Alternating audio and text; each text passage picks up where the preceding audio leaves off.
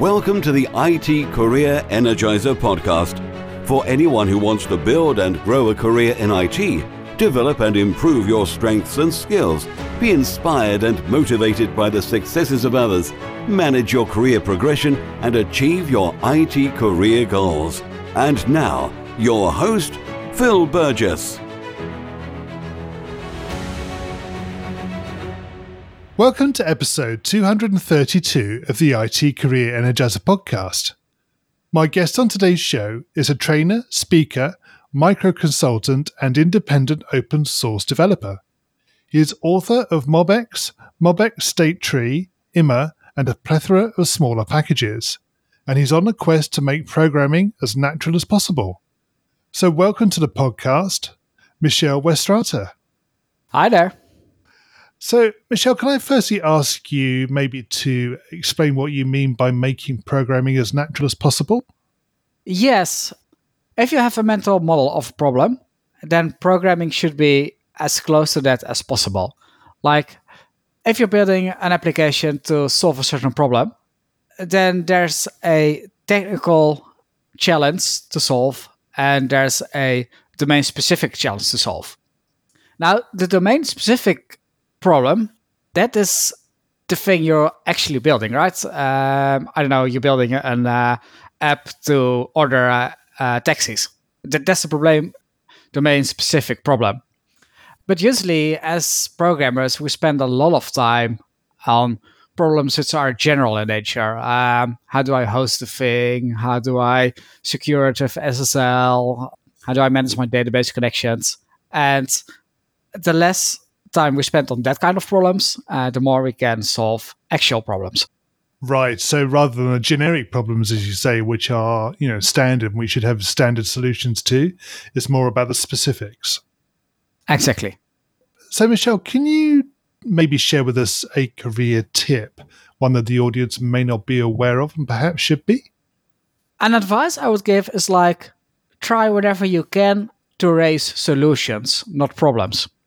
And what I mean with that is that, like, as an engineer, it's very easy to raise a lot of problems to our uh, management regarding the problems we run into on a daily basis.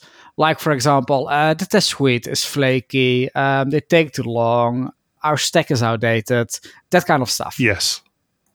Now, the problem is that, like, as engineers, we often look at, like, this is a problem we're currently having and my manager should make sure that I have time to, to fix that problem.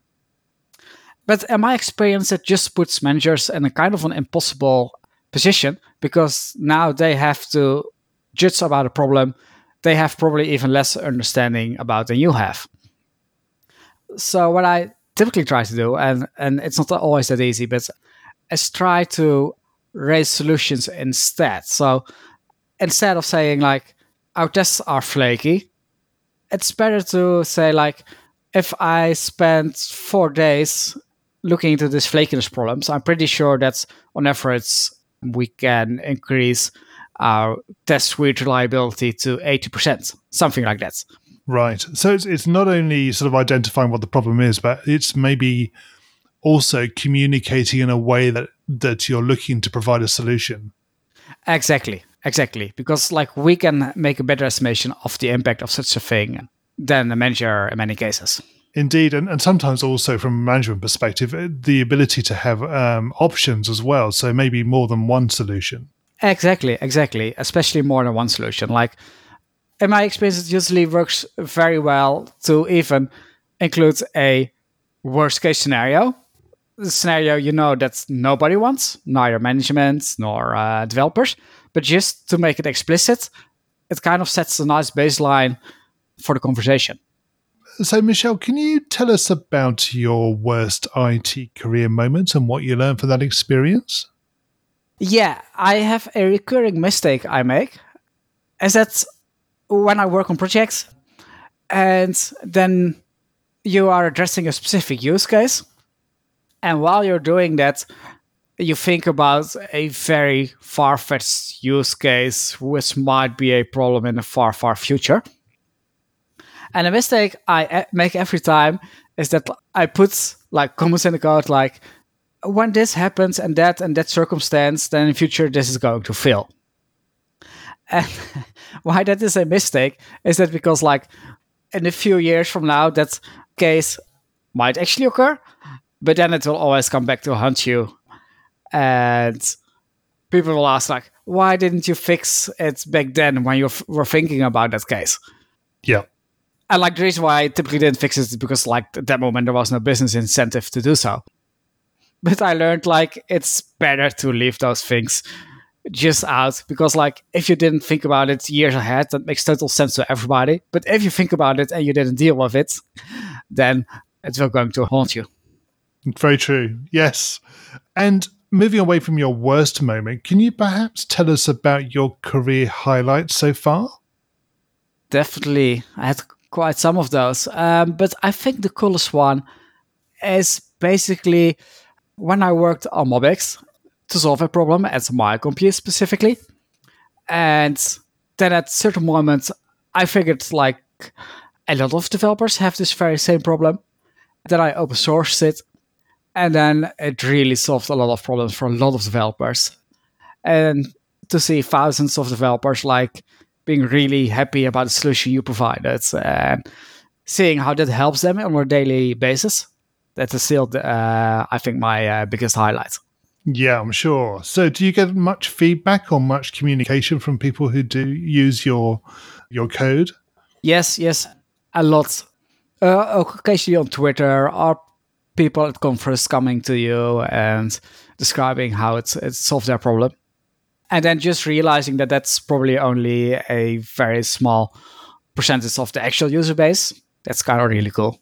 Indeed. So is that something you continue to do? Yes.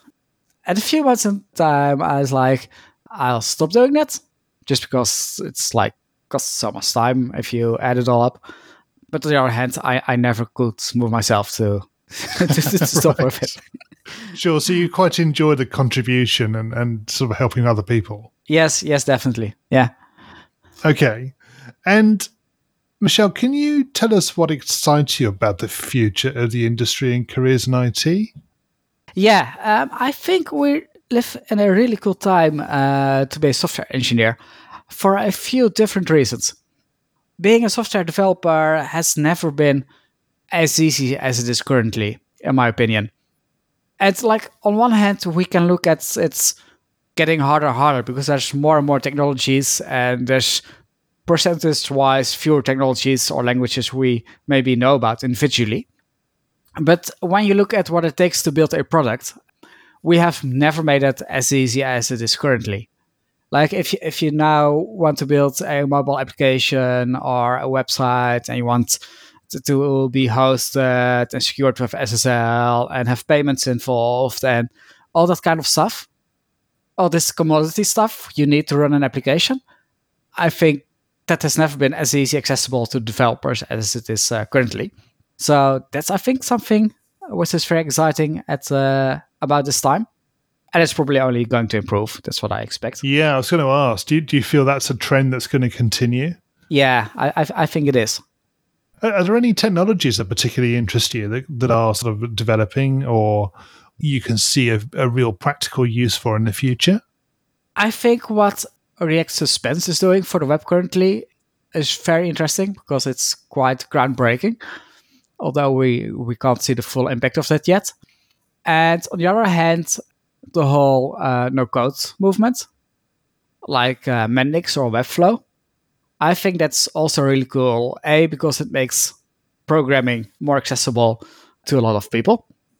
And B, because I think, especially as software engineers, we often underestimate how p- powerful it already is. Yeah, very true. We're going to go into the reveal round now. We're going to find out a little bit more about you and the way you think. Are you ready for this? Um, yes. right, okay what first attracted you to a career in IT? I think the interesting thing about a career in IT is that you will become a creator, but unlike many other industries, you have way less physical limitations. There are some limitations you, uh, to the things you can build in terms of uh, how expensive something is to compute or how many how much memory it takes, etc. But I think as software engineers, we have to deal with way less uh, limitations than if you are, say, an architect. If you're an architect, you have lots of limitations imposed to you by the physical world. And I think as software engineers, we get to be way more creative in that sense. And I think that's uh, something that's kind of attracted me. Like basically to be able to create your own world in which your rules apply. Okay. And what is the best career advice you've ever received? Uh, I think that's actually from my uh, dad, who's a, a, a trader. And uh, he told me basically two things. One is if somebody else can do it, you can probably learn it as well. Yeah. Many things, many professions, you can learn by just putting the time into it. That's the, the, the first thing. So just have that confidence that you can learn something if you really want to. And the second uh, thing is like, don't try to aim for the best deal or what would be, in your opinion, the best deal. And whether that's about commerce or project organization or it's, it's true for every kind of interaction with other human beings. It's not to try to aim for the best deal, but to create a situation in which everybody wins, which is a different optimum. Right. Yes. And the worst career advice you've ever received? And it sounds almost contradictory to what I said previously. So I said you can basically learn almost whatever you want to learn. Uh, but I think what a bad career advice is is kind of the idea of you can be whatever you want to be. I think that's not true. I think you should stay true to where your uh, talents are, and also be not too ambitious. Like go too far outside what seems to be feasible. I mean, it's good to have goals beyond what seems to be feasible, but like not too far because I think in that case you're might be just burning yourself out and forget to enjoy all the other good things life has to offer beyond career. Okay, so you, you set objectives that are attainable. Yeah. And if you were to begin your own career again in today's world, what would you do? I would definitely start way earlier in being involved in uh, open source. I've learned so much stuff from just being involved in open source, uh, just because all the technologies you uh, run into much more than you do normally in your daily job, that you learn so much from that. And I often regret I didn't start earlier with that. And is that going back to what we were discussing earlier about the, the contribution and the and, and sort of benefit that you, you get as a result of that? Yes, uh, uh, it offers two things, I think. A, you get in touch and you cooperate with way more people than just your team. Uh, and for that reason, you just see way more different stacks, even though you see uh, probably only a very small, tiny part of it, one a bookish report or something you just get a way better idea of what is out there. And what career objectives are you currently focusing on? Currently, what makes for me working at Facebook very interesting is just the mere, mere scale they operate at. So they work with so many, with, with 10 thousands of developers on a single cloud base. I think that's something which happens in very few places and that's something which I think I can learn a lot from in terms of what does that mean for your processes and your tools and your stack, uh, that kind of stuff. And what's the number one non technical skill that has helped you in your career so far? I think that's um, the ability or going through the effort of learning how to communicate ideas. I learned over the past couple of years, especially through public speaking, what the power of analogies is when it comes to explaining very abstract or technical concepts. Yeah. And what do you do to keep your own career energized? If you run into a problem, or maybe not even a problem, but something that itches you, something that is way more complicated than it should be, for example. If you're into such a thing, just try to solve it, even if nobody is asking for it. And if you manage to do that, then I, I mean, maybe you fail. That's that's the worst case, but still, then you at least finally understand why it is hard. And if it succeeds, that's very satisfying in two ways. A, because you could fix it in your own way and at your own pace, like because nobody was asking for it. And B, um, if you manage to do that, that just gives such a good vibe and energy, not just to yourself, but probably also uh, the team that affects it. And what do you do in your spare time away from technology? Quite a bunch of things. So lately we moved to London, so now we try to spend a lot of time in the weekends on uh, sightseeing with family. Yes. Beyond that, I love basically everything that uh, involves soccer, either watching it, playing FIFA, or uh, playing it uh, for real. Okay. And I'm quite active usually in a, a local church.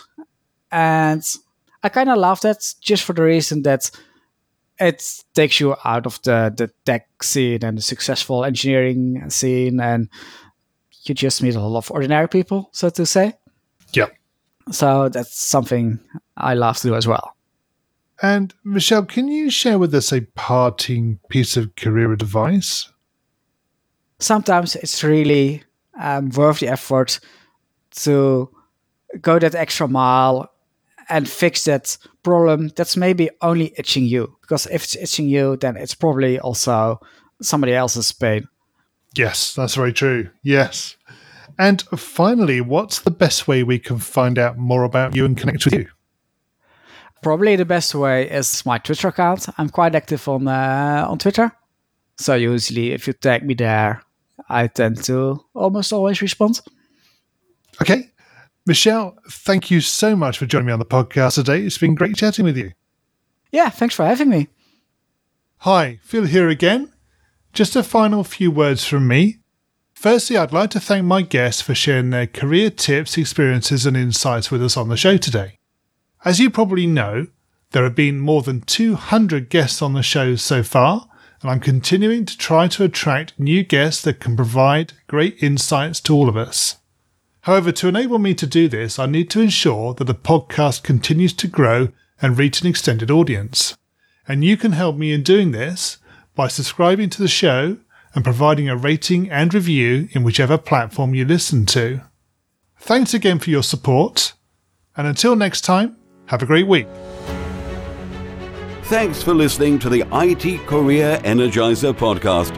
To find out more about building a successful career in IT, visit itcareerenergizer.com.